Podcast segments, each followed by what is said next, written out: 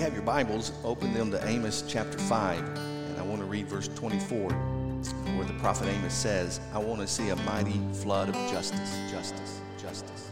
The Floods of Justice podcast looks at the issues of our day from a biblical perspective without the labels. Led by Reverend Dr. Kevin Riggs, affectionately known as Pastor Kevin or Rev Kev, he is the senior pastor of Franklin Community Church and founder of Franklin Community Development in Franklin, Tennessee. He is also a published author, teacher, professor, activist, abolitionist, husband, father, grandfather, scuba diver, and coffee connoisseur, which is why this podcast is brought to you from the coffee house at Second and Bridge in downtown Franklin. Let's begin the conversation. Good morning, and good morning, Pastor Kevin. Good morning.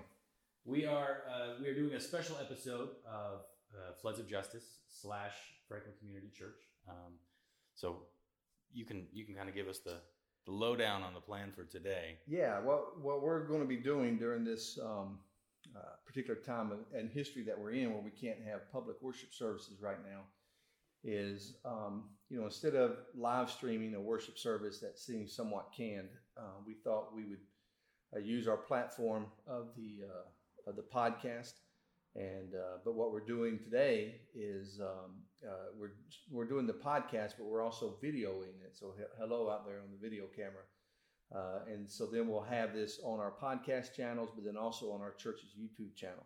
Uh, Franklin Community Church is uh, the YouTube channel, and uh, so people may want to watch us, uh, or they can just listen to us. My hair look okay? Your hair looks great, man. It looks great. And um, and then also what we're going to try, and I use the word try because we're just going to see how it works. Is I do have some study notes with uh, with the the lesson for today. It's, it's going to be more of a lesson. I still want to have a conversation, but it's going to be different from my other podcast. Uh, but I, but so it's a lesson, and I have study notes, and we're going to try to put a link to the study notes in the descriptions uh, on YouTube and on the podcast. So if you're interested in that, you can uh, just uh, hit the link, and uh, and then a PDF will come up of just some study notes from what we're going to talk about today. And so um, basically, it's it's not really a sermon. I'm, I don't want to really preach. Uh, I may get preachy at times, but I don't want to preach. I just kind of want to do a lesson, a Bible lesson, and talk about some things. Um, and uh, of course, today, what I want to talk about is what's going on and uh, what we can learn in history from uh, from that. So we'll see how it goes. And if it goes well, then for the next two or three weeks, while um, uh, while we're prohibited from getting into the school that we use for our worship services, um, then then we'll do this. And so please, please, please give us your comments. Uh, um, you know, let us know if you if you like this format and, and if you get anything out of it. If you got any questions. And so it's a podcast, but it's also more of just a, a Bible of a, a Bible lesson, and it's taken the place of our Sunday morning worship services. If you haven't had a chance yet, um, you can listen to an episode we recorded yesterday on the coronavirus. And today's discussion is kind of a continuance of, of that conversation. Yeah. But that is was an excellent podcast with guest uh, CZ Curtis Zackery from Church of the City joined us for that. Um, you don't need to listen to it before you listen to today's, uh, but if you want to go listen to that and then watch today's episode, you can hit pause. Um, otherwise, just listen to it afterwards. Subscribe. Um, uh, and today is going to be a little more in depth than than what we discussed yesterday. Yeah. Yeah, really, today, uh, what I want to do, and if this were a sermon, and I kind of outlined it like I do my sermons, if I was, you know, I prepared this the same way I, I would prepare a Sunday morning sermon. And so um, I've, I've titled this lesson, for lack of a better word, Once in a Lifetime, uh, but not unprecedented. And what I mean by that is we're living through a unique time in history. Uh, obviously, things are different. I was thinking today, um, you know, who would have dreamed just three weeks ago that we would be where we are today, where the streets are empty, um, people are staying at home, uh, people are hurting, businesses are hurting. Uh, you know, and three weeks ago, man, alive, it was, you know, everybody, every everybody seemed to be doing great, and now here we are, and so it's unique to us. But if you look back through church history, especially, and that's what I want to do today, is I want to go back and look at some things in church history, uh, some plagues that that chur- in church history that churches and Christians had to go through and how they responded, and then draw some lessons to uh, uh, to us. And I think up front, what I want to say is the, these plagues that I'm talking about that happened in history and how the churches uh, served during that time far worse uh, than what than what we're experiencing as far as the death toll and, and all of that. It's far worse. I don't want to minimize what's going on today because today is serious. But at the same time, um, the things that uh, Christians had to live through in the past uh, are far, far worse than what we're experiencing right now. And uh, but we can learn from them so that we can handle this situation, I think, better, and then prepare ourselves for what may uh, or may not or may not happen in the future. And so before we get started, let me pray. And what I'm going to do is um, I'm going to read a prayer. And uh, this prayer, since, since we're talking about church history, this prayer comes from one of our early church fathers, uh, Clement of Rome, who lived in the first century. And, uh, and so just let me read uh, his prayer. Here's, here's what he prayed We beseech thee, Master, to be our helper and protector. Save the afflicted among us. Have mercy on the lowly Raise up the fallen, appear to the needy, heal the ungodly, restore the wonders of thy people, feed the hungry, ransom our prisoners, raise up the sick, comfort the faint hearted. In Jesus' name, amen. So let's get started. Um, and uh, Kevin, you interrupt me anytime you want to. All right. if you got a question or Yep, a thought, yep, or you want me yep, to go back and say yep. something uh, again. But as we've already said, we're living in, in strange times. And uh, I was talking again with someone just this morning before I came over here about uh, the strangeness that we're living in. She, she's a minister, one of the local pastors, and we were talking about some things. And just this idea that three weeks ago, four weeks ago for sure, none of us would have dreamed that we would have been in this particular situation. The speed at which things have changed um, have really been overnight, and churches now are trying to figure out how do we stay in community, how do we how do we best serve uh, during during this time. And uh, as I was thinking about that too, I also had the thought that you know what, if you go back to the beginning of the year, when the clock struck midnight on December 31, 2019, and uh, we all talked about optimism and looked optimistically into what 2020 was going to be like. I don't think any of us expected that we would be experiencing what what we are experiencing. And um, you know, some people think that it's the end of the world, you know, or at least a sign of the end of the world. Uh, some people think that uh, things have been overblown and overhyped, and this is much ado about nothing. Uh, some people blame the president. Some people blame the media for us getting to this situation where people are living in fear, and uh, and and really few people really know uh, who to trust. Um, there have been so many contradictory messages out there about what to do and what not to do. Then it comes down to, to who do you trust. Um, but in spite of that, there is no doubt that what we are going through is a once in a lifetime event. Um, but it's not unprecedented. It's, it's not the first time something like this has happened. The world has been through this before. Um, churches have survived similar circumstances. Christians have lived and died through similar circumstances. And so I think, and what I want to do today is I think we can learn a lot about faithfully following Jesus today if we look back to the past and see how uh, believers followed Jesus during those difficult times. And so that's kind of where we're going we're going from today. And uh, just a passage of scripture in Matthew chapter 16, verses 16 through 19. Um, Jesus is with his disciples, and uh, he he's been ministering, and now he's walking with them, and he asked them, "Who do you say? Who do people say I am?" And so Jesus was wanting to know what his reputation was, really. And the disciples started asking. Some people say that you're a prophet. Some people say you're a teacher. Some people say uh, that uh, you're John the Baptist, which would have been interesting because John the Baptist was a contemporary of Jesus and had died, and so you know, so you were like a John the Baptist. And then Jesus turned and turned to the disciples and said, "But what about you? Who do you say I am?" And in Matthew 16, verse 16, Simon Peter answered Jesus and said, "You are the Christ, the Son of the living God." And Jesus replied, "Blessed are you, Simon, son of Jonah, for this was not revealed to you by man, but by my Father in heaven. And I tell you that you are Peter." And on this rock I will build my church, and the gates of Hades will not overcome it. I will give you the keys of the kingdom of heaven, and whatever you bind on earth will be bound in heaven, and whatever you loose on earth will be loosed in heaven.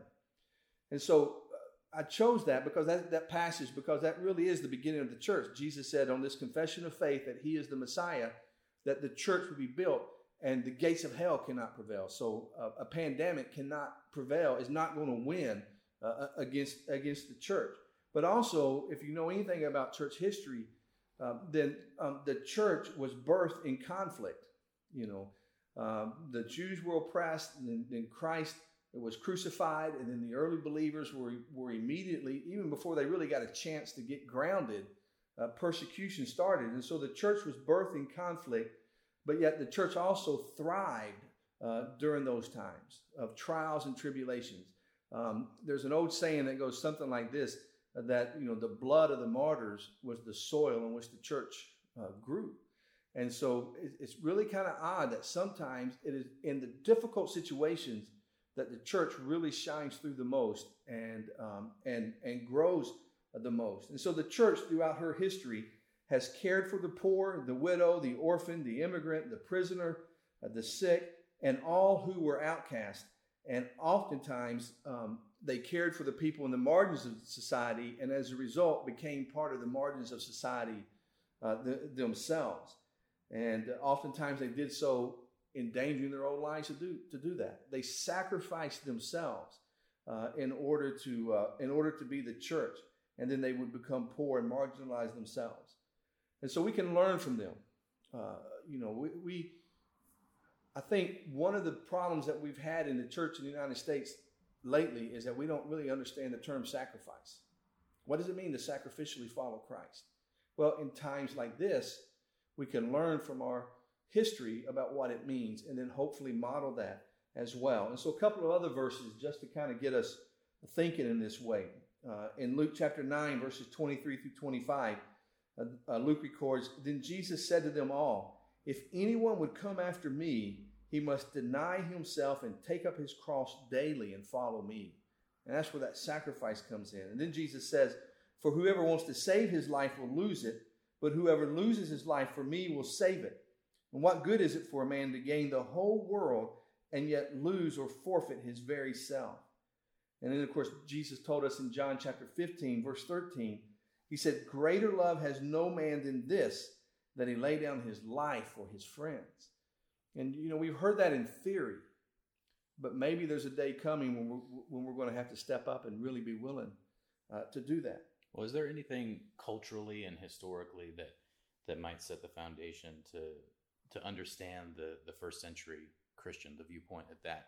Because I feel like in modern times, we can be so disconnected in this idea of church growth or you know what did church growth mean in the first century versus now what did the spread of christianity mean first century versus now what did what did the value of somebody's life mean in the first century versus how we value our individual lives today like is there anything yeah well you know um, whether people want to admit it or not christianity um, comes out of judaism and judaism was more of a communal faith than an individual faith um, and so, in essence, what is best for the community is more important than what is best for me. And so, the early church had that philosophy uh, deep inside of them that that more important than my needs being met, or that the community's needs are being met. More important than individualism was was uh, society, and but at the same time, that put them at odds. The Roman the Roman um, Empire was a very very strong empire. I mean, they were the superpower of the day. Um, and for their day and time, they were very, very modern. They were on the cutting edge of everything. And the Roman citizens, you know, they had a great economy. Things were going well. Um, they thought they would never uh, be any different than they than they were now. And then this group of Christians, who for the most part uh, came from um, um, the the poor, from the oppressed people, Jews, and then also just poor Gentiles. Uh, and then they formed this church, and then they immediately started helping one another. And Acts chapter 2 tells us that. And so the culture in that day was, was not quite a caste system, but almost a caste system where you had, um, you know, the, the lower class, upper class, middle class, but it was more of a caste. And there didn't seem to be any more responsibility uh, to help people. If you were from the, in the upper echelons of society, there wasn't any moral responsibility to help people who were in the underclass because they were in the underclass for a reason. There, and so you were messing with the social order of the day. Um, and so and so when when the Christians came about in Acts chapter two, it starts telling us they were selling what they had.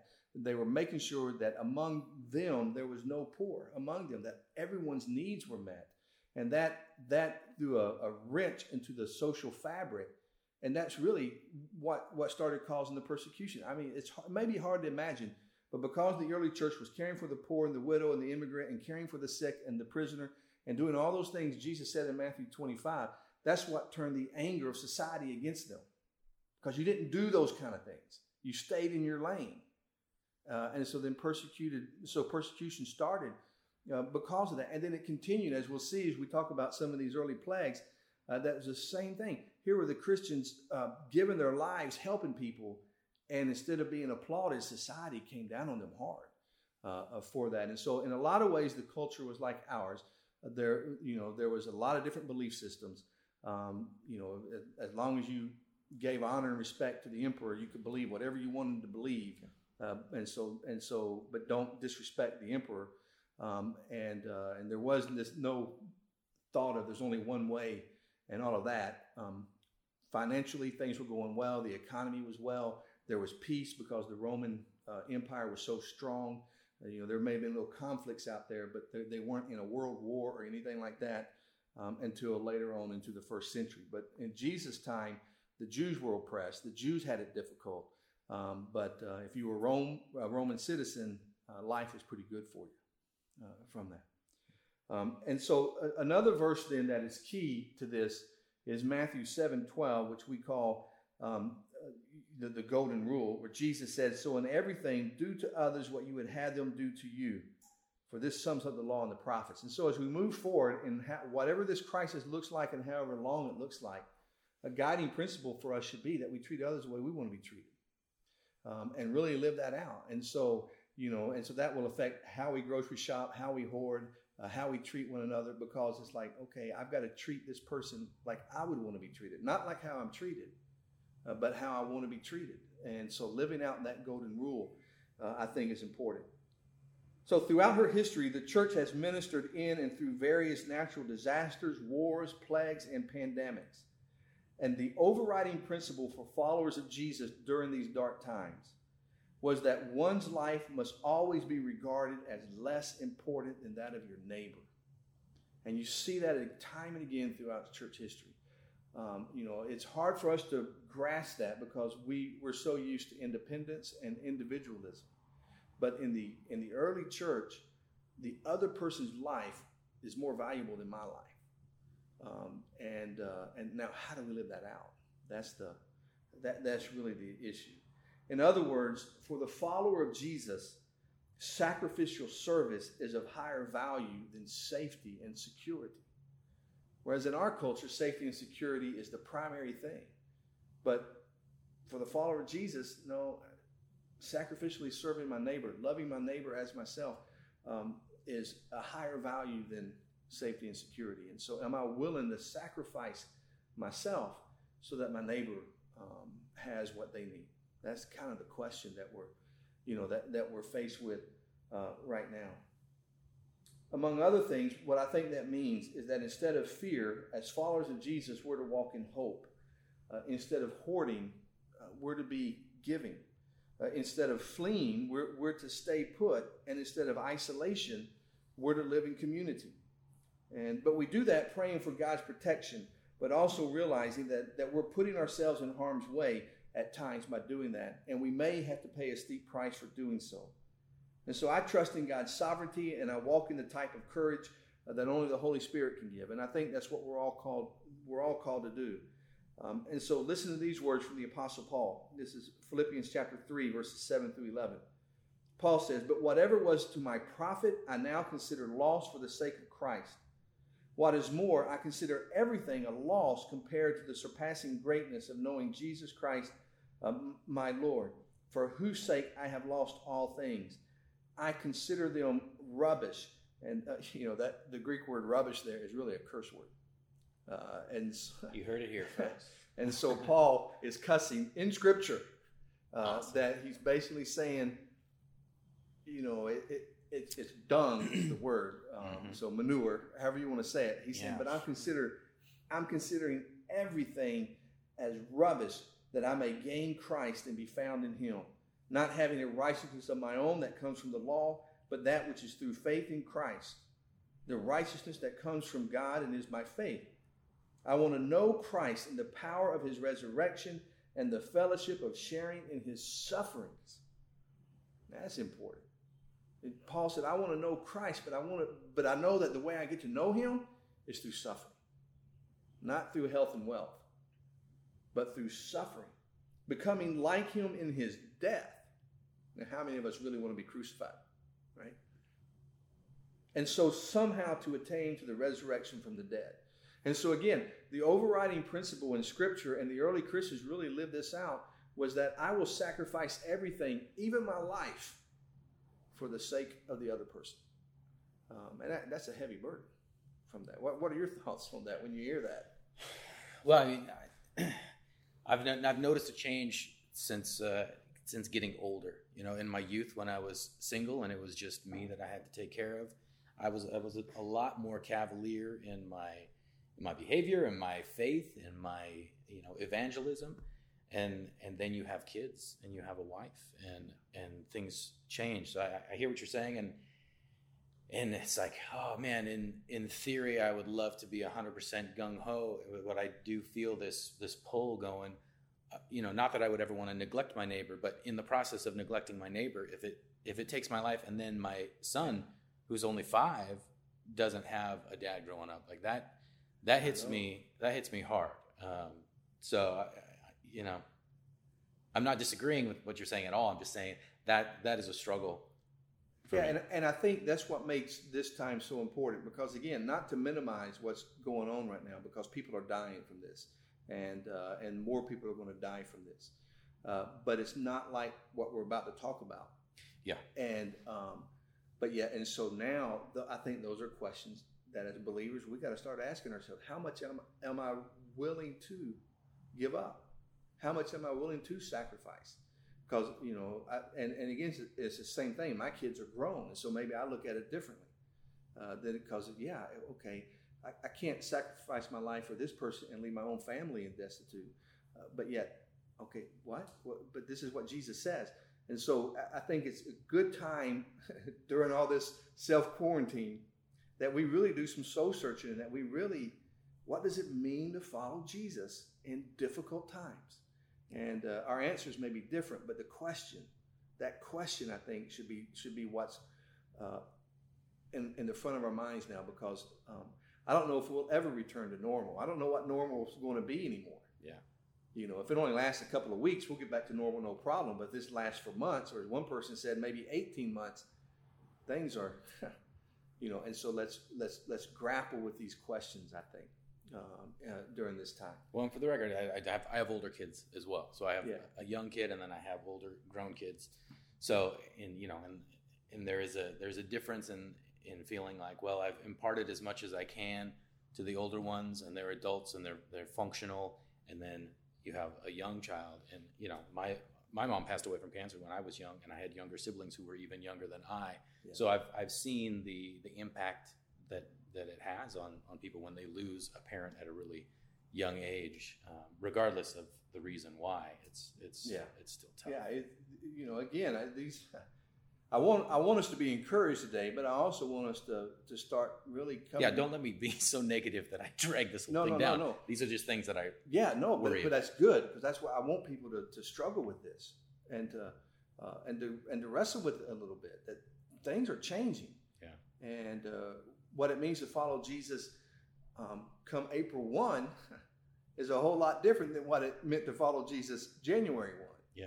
Uh, you know, well, and in America, it's different too because we haven't had the the political persecution of being yeah. a Christian. You've been free to practice being a Christian to evangelize as, as much as you want. But now, when that evangelism means I'm going to clothe or feed somebody who, who might be sick, yeah. and I could be and you sick in the process, yeah then it's totally different. It's not the government that's beating down on me to go, well, do I really stand for what I believe in? Am I gonna, you know, is, is my faith really strong? It's like, no, there's nobody watching. It's just you and God and and a, a virus. Yeah. Going, is that going to stand in between you and what God exactly. is calling you to do? Exactly. Ugh. So let, let's let's look at. I want to bring up three times in church history where there were some plagues, and again, these not to minimize uh, the coronavirus, but these plagues were um, more deadly. and uh, and how the churches, or at least what little bit of evidence we have from church history, how the churches responded uh, during this time. And so the first one is called the the uh, Antonine plague, and Antonian plague, I guess would be the best way to say it. And I encourage you to Google these up and, and do some research on them. And this was 165 to 180 AD. Okay. And we'll um, have this in the in yeah, in the study notes. notes. In the study notes, it should be there. Uh, but it was named that because it occurred during the reign of a Roman emperor, Marcus uh, Aurelius Antonius. Uh, now, it's also called the plague of Galen because Galen was a Greek physician who was really the one who documented a lot of what happened during that uh, during that time.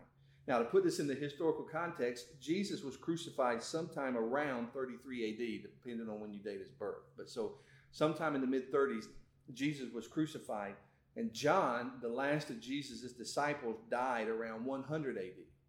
And so then we're talking 165. And so a generation or so after the last um, kind of eyewitnesses of Jesus. And so the church would have been about, you know, 100 years old 75 years old when this when this plague hit the Roman Empire. And according to some people, uh, this plague was responsible for killing up to 25% of the Roman Empire. Now our country is 300 million, and so 25% of that would be what 80 million or something like that. Um, but uh, uh, but 25% of the Roman Empire was killed. And some scholars, however, believe that this plague, uh, as horrible as it was, uh, led to a tremendous spread of Christianity. And so Christianity exploded during this time. Uh, and they say so because the Christians cared for the sick and they offered an alternative to mythological beliefs that plagues were the work of angry and capricious deities. Instead, Christians believed and modeled that sickness were the result of a broken world, and in the brokenness through his people, the love of Christ shone through. Now, let me kind of break that down. What that means is, you know, in ancient times, there was this theory that when bad things happen, it's because the gods were angry. And so uh, let me say this clearly. We got to be very, very careful about saying that this is happening because God is angry. You know, no, no, it's happening. And what the Christians were saying was, no, this is not because some God is angry. What the Christians were saying is, this sickness is just simply a result of that we live in a broken world, and there's sickness, you know, and there's and there's plagues, and there's bad things happen because our world is imperfect. But in that brokenness, they stepped into the brokenness and showed the love of God. And that love of God caused people to come to Christ. And that's how, and so instead of trying to say, God is angry with us and this is this is God's punishment on us, it's like, no, no, no. What the Bible teaches is that we live in a broken world, um, and that there are bad things that happen, but yet in the middle of that brokenness, you can see the love of God through the sacrificial works of his people. And so that drove people to Christ. And then I came across this, uh, and this is a quote from um, the Ancient History Encyclopedia online. So this is a secular, you know, uh, reference that that talks about what Christians did during that time. And so this is kind of long, so I'll read it fast. Um, but here's what the Ancient History Encyclopedia says. The effect of the illness was not confined to the military and economy. Marcus Aurelius launched persecutions against Christians who refused to pay homage to the gods, which the emperor believed in turn angered the gods, whose wrath made itself known in the form of this devastating epidemic. So, so did you get that? The market, the emperor said, "We've got to sacrifice to our gods." Um, that's why we're being punished. And the Christians were saying, "No, no, no, we're not going to sacrifice." Yeah. Um, and so persecution started. Um, uh, from that. Ironically, the anti Christian attacks produced the opposite effect amongst the general population. Unlike adherents to the Roman polytheistic system, Christians believed in an obligation to assist others in a time of need, including illness. So Christians were willing to provide the most basic needs, food and water, for those too ill to fend for themselves. This simple level of nursing care produced good feelings between Christians and their pagan neighbors. Christians often stayed to provide assistance while pagans fled. Furthermore, Christianity provided meaning to life and death in times of crisis. Those who survived gained comfort in knowing that loved ones who died as Christians could receive the reward of heaven. The Christian promise of salvation in the afterlife attracted additional followers, thus expanding the growth of monotheism, the belief in one God, within a polytheistic belief in many gods culture. Uh, the gaining of adherents established the context in which Christianity would emerge as the sole official religion of the empire. Now, that took another couple hundred years, but Christianity started to get a foothold in society because of this plague. And instead of fleeing from the plague, they were willing to go in there and serve and take care of the sick and the needy, even if it meant that they were at risk of getting sick themselves. Yeah, is, is the idea. Um, and so that's one plague.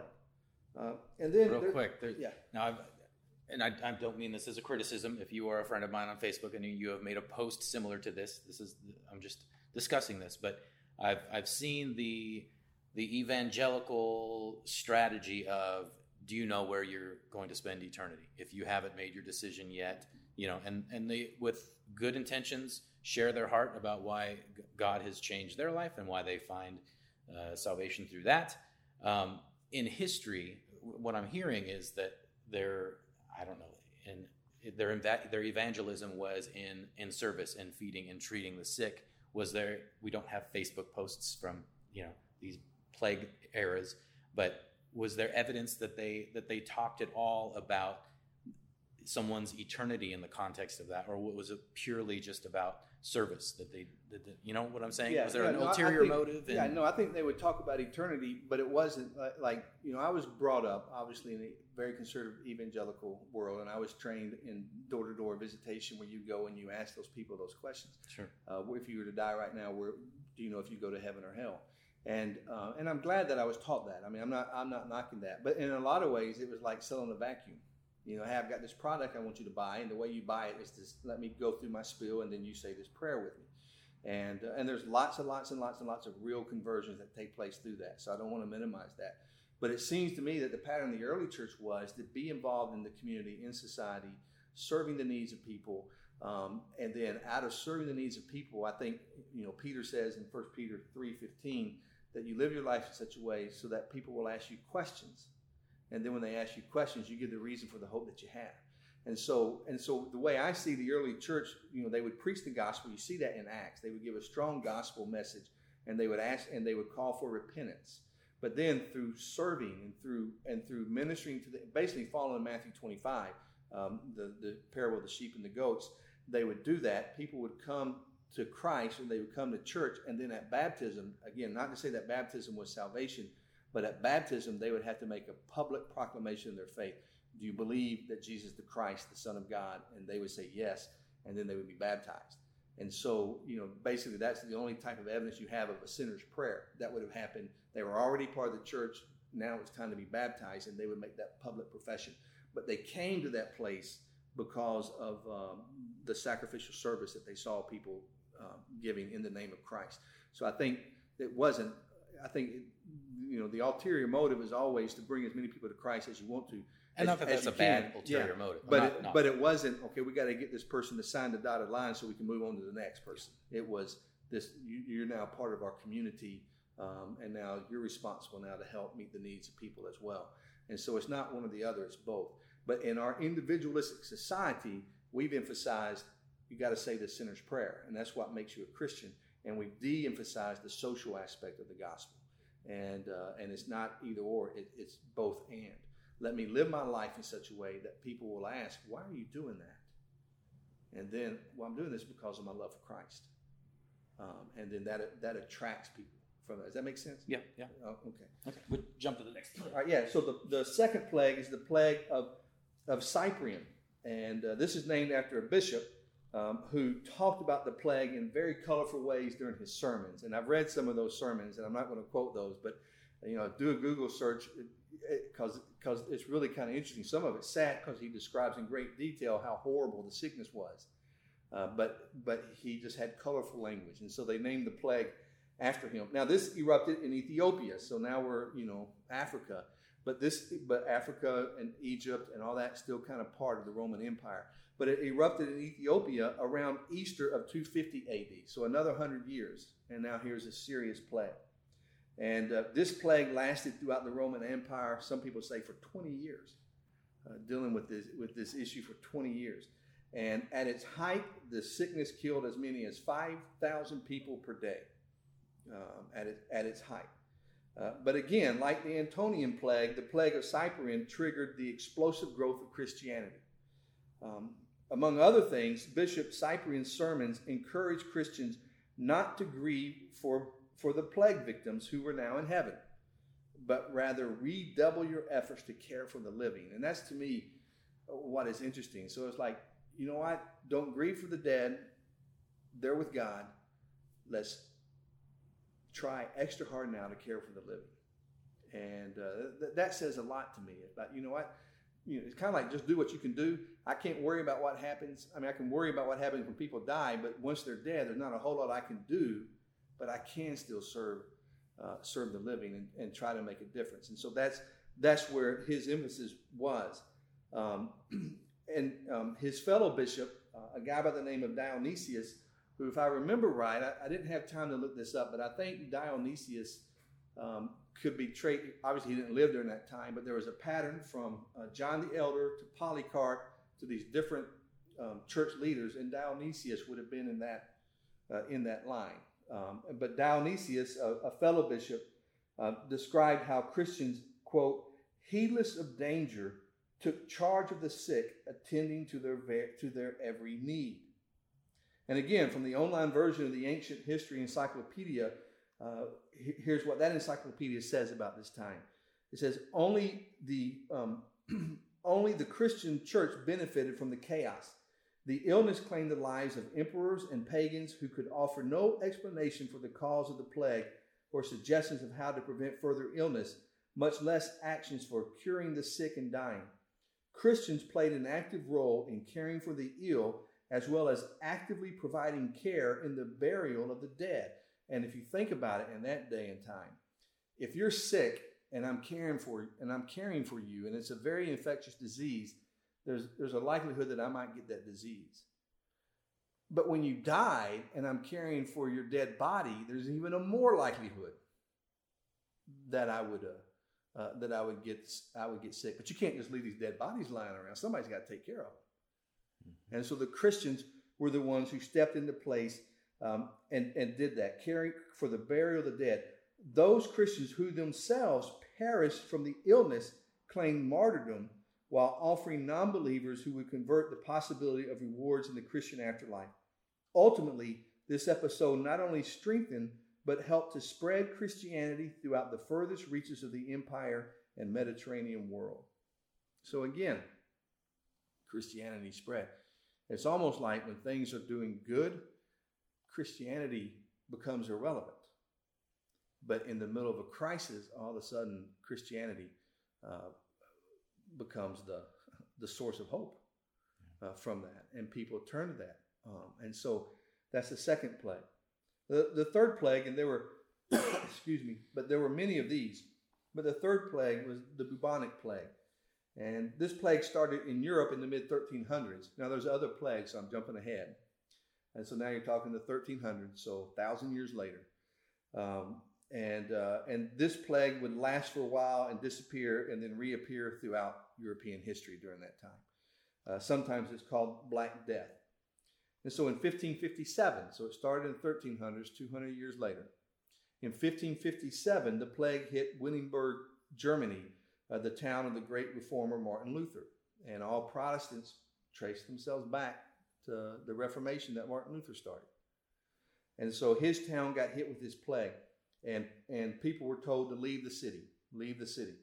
Uh, Martin Luther refused the calls to flee the city and to protect himself.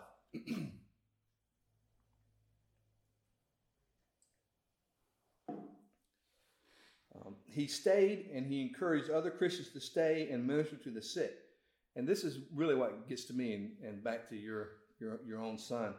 His refusal to flee, but rather to stay and minister to the sick, cost his daughter Elizabeth her life. So he, he survived the plague, but his daughter didn't. And uh, yeah, that's tough. yeah. That's tough. And so not only am I putting myself in danger, but I'm putting my children in danger uh, from that. Uh, am, am I willing to make that sacrifice? And man, that's that's tough.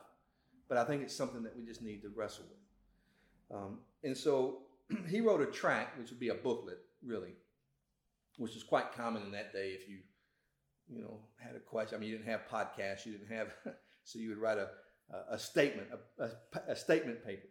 And so he wrote a tract called Whether Christians Should Flee the Plague. All right. So if you want to know what it was about, it was about whether Christians should flee the plague. Good title. no, no, no um, guessing what he's writing about. And in that tract, he said this. He said, "We die at our post." Wow. Christian doctors cannot abandon their hospitals. Christian governors cannot flee their districts. Christian pastors cannot abandon their congregation. The plague does not dissolve our duties. Wow. It turns them to crosses on which, on which we must be prepared to die. Take up your cross daily and follow. Now that's deep. And I'm not sure myself or most of us um, who follow Christ really understand that because things have been so good. And please don't misunderstand, I'm hoping things get better. You know, and this is just a flash in the pan. But depending on how you interpret some scriptures, things like this are going to become more and more common as we get closer to the return of Christ. And so, are we willing to stand up and be the church? Where do you think wisdom falls into some of this? You know, we it's a, it's a bit apples and oranges. It's not like we can compare. You know, you see the footage of the kids down on spring break living it up, yeah, uh, just disregarding all health concerns. Um, but and then there's other stories of missionaries, you know, going to these uh, distant, isolated tribes when they were told not to, and they they yeah. lose their life, but they think they're trying to spread the gospel. Yeah where does uh, where does wisdom come into play on uh, should I do this or should I not? I know, and I know yeah. it's a little different with the. Well, I think. I mean, I think but... you got to you got to really believe that you're called, and not everybody may be called to that. But to a certain degree, Martin Luther in that tract talks about that. Because yeah. while he says stay in your post, he also in that tract says don't tempt God, and fumigate your houses, yeah. wash your hands, and so it's like follow these common sense practices. You know, so don't don't just don't have that attitude, God's going to protect me, so I'm going to do whatever, because in reality, God may call you to do that and He's not going to protect you. But, you know, take that so so you got to put common sense into place. You got to think that through, you got to pray about it. Uh, but I think at the end of the day, you got to ask yourself, am I willing to sacrifice everything for the sake of the gospel? Or uh, is Christianity something that helps me out every once in a while, but when when I get back into a corner, I'm going to revert to taking care of myself and myself only. And uh, and and again, that's where the if I can go back to what I said earlier, during this time of crisis, which is mild compared to what's happened in the past, now is the time to ask ourselves those questions. Yeah. You know, how are we going to how are we going to live? So I don't know I mean, again, everybody has to decide for themselves. What's interesting in the book of Revelation, uh, one of the things, and, and, and you see some of this in some of the other uh, letters if you look closely, uh, but let's say, and the early church talks about this a lot. You know, the church went through severe persecution. You had a, a spouse and a child who was killed because of their faith in Christ. I, on the other hand, uh, compromised my faith and said, I believe in the emperor as well, and saved my family now, 20 years later, the persecution is over. Now I want to come back to church. Are you going to welcome me back to church? You gave your, you sacrificed your family. I compromised. You know, and and it's because we're all called to different places. Now, what would happen? The, the advice in the early church was you extend grace to everyone regardless. And so that would be the advice of the churches that you extend me grace even though I didn't stand when I should have. You know, uh, because everybody's different and everybody may not be willing. And so I think there's there's common sense, there's discernment that you have to come into play.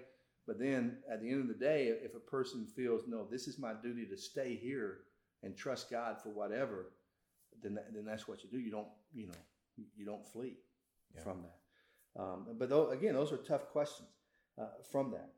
And so Martin Luther said, wash your hands, uh, quarantine your op, your your your houses, um, you know, clean, be clean, and all that. Do everything you can to avoid spreading the sickness even more. And so we practice good hygiene and sanitation, not out of self preservation, but out of our ethic to serve our neighbor. And uh, there's been a lot of memes going on around today. And my favorite meme is kind of this uh, cartoon picture of Jesus um, kind of pointing and winking at you. And then the meme says, Love like Jesus, wash your hands like Pontius Pilate. Mm-hmm. You know, and that's kind of the idea. I'm going to do what I can. Um, I want to follow common sense, but I'm still going to serve Jesus uh, uh, through this, at whatever the cost uh, may be. Um, and so consider this, and um, and and uh, I can't remember where I got this from, but this is a quote from an article somewhere. Early Christians created the first hospitals in Europe during this time as hygienic places uh, to provide care during times of plagues, on the understanding that negligence that spread the disease further was in fact murder. And so it's kind of this okay, I'm going to care for the sick, knowing I may get sick, but I'm going to practice good hygiene and all that kind of stuff because if I if I don't, I'm going to spread the disease even more, and uh, and that's killing people. You know, and so one of the things that I've seen going around on Facebook today uh, is this idea: I'm I'm self quarantining not for me, but for the other person. You know, so I don't come in contact with an elderly. I may have something I don't know about it, and so I'm protecting you by by isolating myself, and and that's the idea. I'm doing these things um, not so much for self preservation, but to try to stop the spread uh, e- even more uh, from that. And so, more could be said about other plagues throughout history uh, that have happened, and even about Mother Teresa's care for the sick and the poor in Calcutta, India. Uh, but I hope that, that you're, you're getting the point. You know, this is, this is how, this is what it means to follow Jesus during this time. Uh, temporarily, social distancing makes sense and and will prayerfully stem the tide of this present pandemic. Temporarily ceasing public worship services to control the, the spread of the pandemic through large gatherings of people is a way that we love our neighbors as ourselves. But ultimately, if this continues and if it gets worse, we as followers of Jesus should be the first ones back out into the community, caring for those with the greatest needs and meeting together to give praise to God regardless of personal cost or fears. Now, at our church, we say this a lot, and I think it's more true today um, than in the past. And we say this the way we serve a God we cannot see is by serving those we can see. The way we love a God we cannot see is by loving those we can see. Uh, and so this is about following Christ, whatever the, uh, whatever the results and whatever the cost. Uh, all right, so there's four takeaways uh, from this. Hopefully, you're getting something out of this. It's gone on. We've gone on quite a while, but four takeaways. Um, you know, what should Christ followers do during pandemics? And so, based on the scriptures I read earlier, and then following the examples of our uh, of our early church fathers, um, four suggestions. One, sacrificially serve. That's the first thing. Sacrificially serve. You know, if you've got some extra rolls of toilet paper, give them away to people who really who really can use it, who weren't able to go and stockpile. Yeah. Uh, now you can do that by dropping off at the community center. We'll make sure they get distributed, but sacrificially serve. But two, on the hand, this is the balance. Take necessary precautions. You know, take the precautions. I mean, wash your hands. Um, you know, I went somewhere today before coming over here, and we had paper towels so that we didn't have to directly touch anything. Um, you know, uh, self quarantine. Take take all those necessary precautions. Sacrificially serve take necessary precautions, uh, but then also stay in community. And that's what we're trying to figure out. How do we stay in community when we're asked to separate ourselves? Uh, and that's the question that, that I think every church is trying to figure out. Well, and that was really the main conversation piece of yes. the podcast yesterday. So yes. if you want to dive into that more, yeah. check out episode eight on the yeah. coronavirus. Yeah. So stay in community. And, and what I mean by that is, you know, self quarantine uh, but don't self alienate.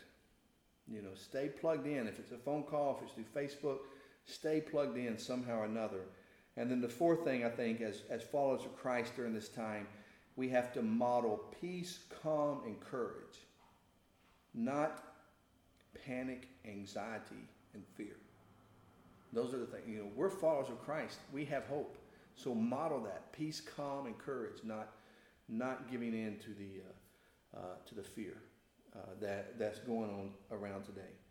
Um, so here's a prayer. This is not from an ancient church father, uh, but but this is a prayer um, that was written specifically uh, for the for this pandemic. Okay, uh, and we'll we'll close with this prayer. Dear Heavenly Father, the source of all healing, cast the light of health and well-being on those who've been exposed to coronavirus, those who have contracted the disease, and those, God forbid, who contract the disease in the future. Bless them, protect them, and, breathe, and bring them speedily to full recovery. Bless all who are ill with healing of body, healing of soul, and healing of spirit. And Father, heal our anxiety and fear and replace it with love, faith, and courage. We praise this in the name of Jesus, your Son, who took all our sicknesses on him at the cross. Amen. Amen. Well, thank you for joining us on this uh, episode of uh, Floods of Justice slash Franklin Community Church. Um, hopefully, as you said, the, the recovery time for this pandemic is, is quick and we won't have to do too many more of these uh, video series um, for church and we can begin to regroup in community back at, back at our church and you can all go back to your churches. Um, in the meantime, though, um, I know there's some resources in uh, downtown Franklin. I've seen the posts about uh, meals for uh, breakfast and lunch for any child 18 and under. Um, so if you are, and it's drive-through pickup on those, so we can try and find the. Yeah, and a couple, a couple other resources here at our community center in Franklin. Uh, we're going to try to have a, a, meal once or twice a week. Um, I know, um, and it's just a meal you come and we give you a take uh, a take-home container to go, so it's not a place to gather, but just to come get something to eat if you need it. We have food distributions here once a week on Thursdays. Uh, that could be beneficial. And uh, by way of prayer request, I had a meeting this morning uh, before. This is being shown on a Sunday, but we recorded on a Friday. So Friday morning, I had a meeting um, that uh, hopefully I'll know something later on. Um, that uh, there may be a space uh, that'll be donated to us um, so that during this, you know, you're asking people to self quarantine, but yet we have homeless people who have nowhere to go. And so uh, there may be a space donated to us um, that for the months of April and May uh, we could have, and uh, and people who have nowhere to go could come and stay in that in that space uh, for those two months, just 24/7, just you know, stay there. Uh, so pray about that. If, if that's what God wants us to do, that that'll open up. Um, but that that can be invaluable for some a lot of our friends who we know are living in cars and and uh, don't have a, don't have anywhere to go. Uh, so that would that'll be, and if that happens for those who are listening to this, who live in the Franklin area, we're going to need lots of help of uh, cleaning up the space and then meals um, over the next uh, over the next two months. So that's just something to consider and think about. Okay. Well, the conversation will continue. Uh, feel free to comment below on this on YouTube, on Facebook, wherever you find this. Uh, again, check out the podcast everywhere you find podcasts, Floods of Justice, and we will see you on the next episode. God bless. Floods of Justice podcast looks at the issues of our day from a biblical perspective without the labels. Join the conversation online at floodsofjustice.com or find the Reverend Dr. Kevin Riggs on Twitter at Riggs underscore Kevin.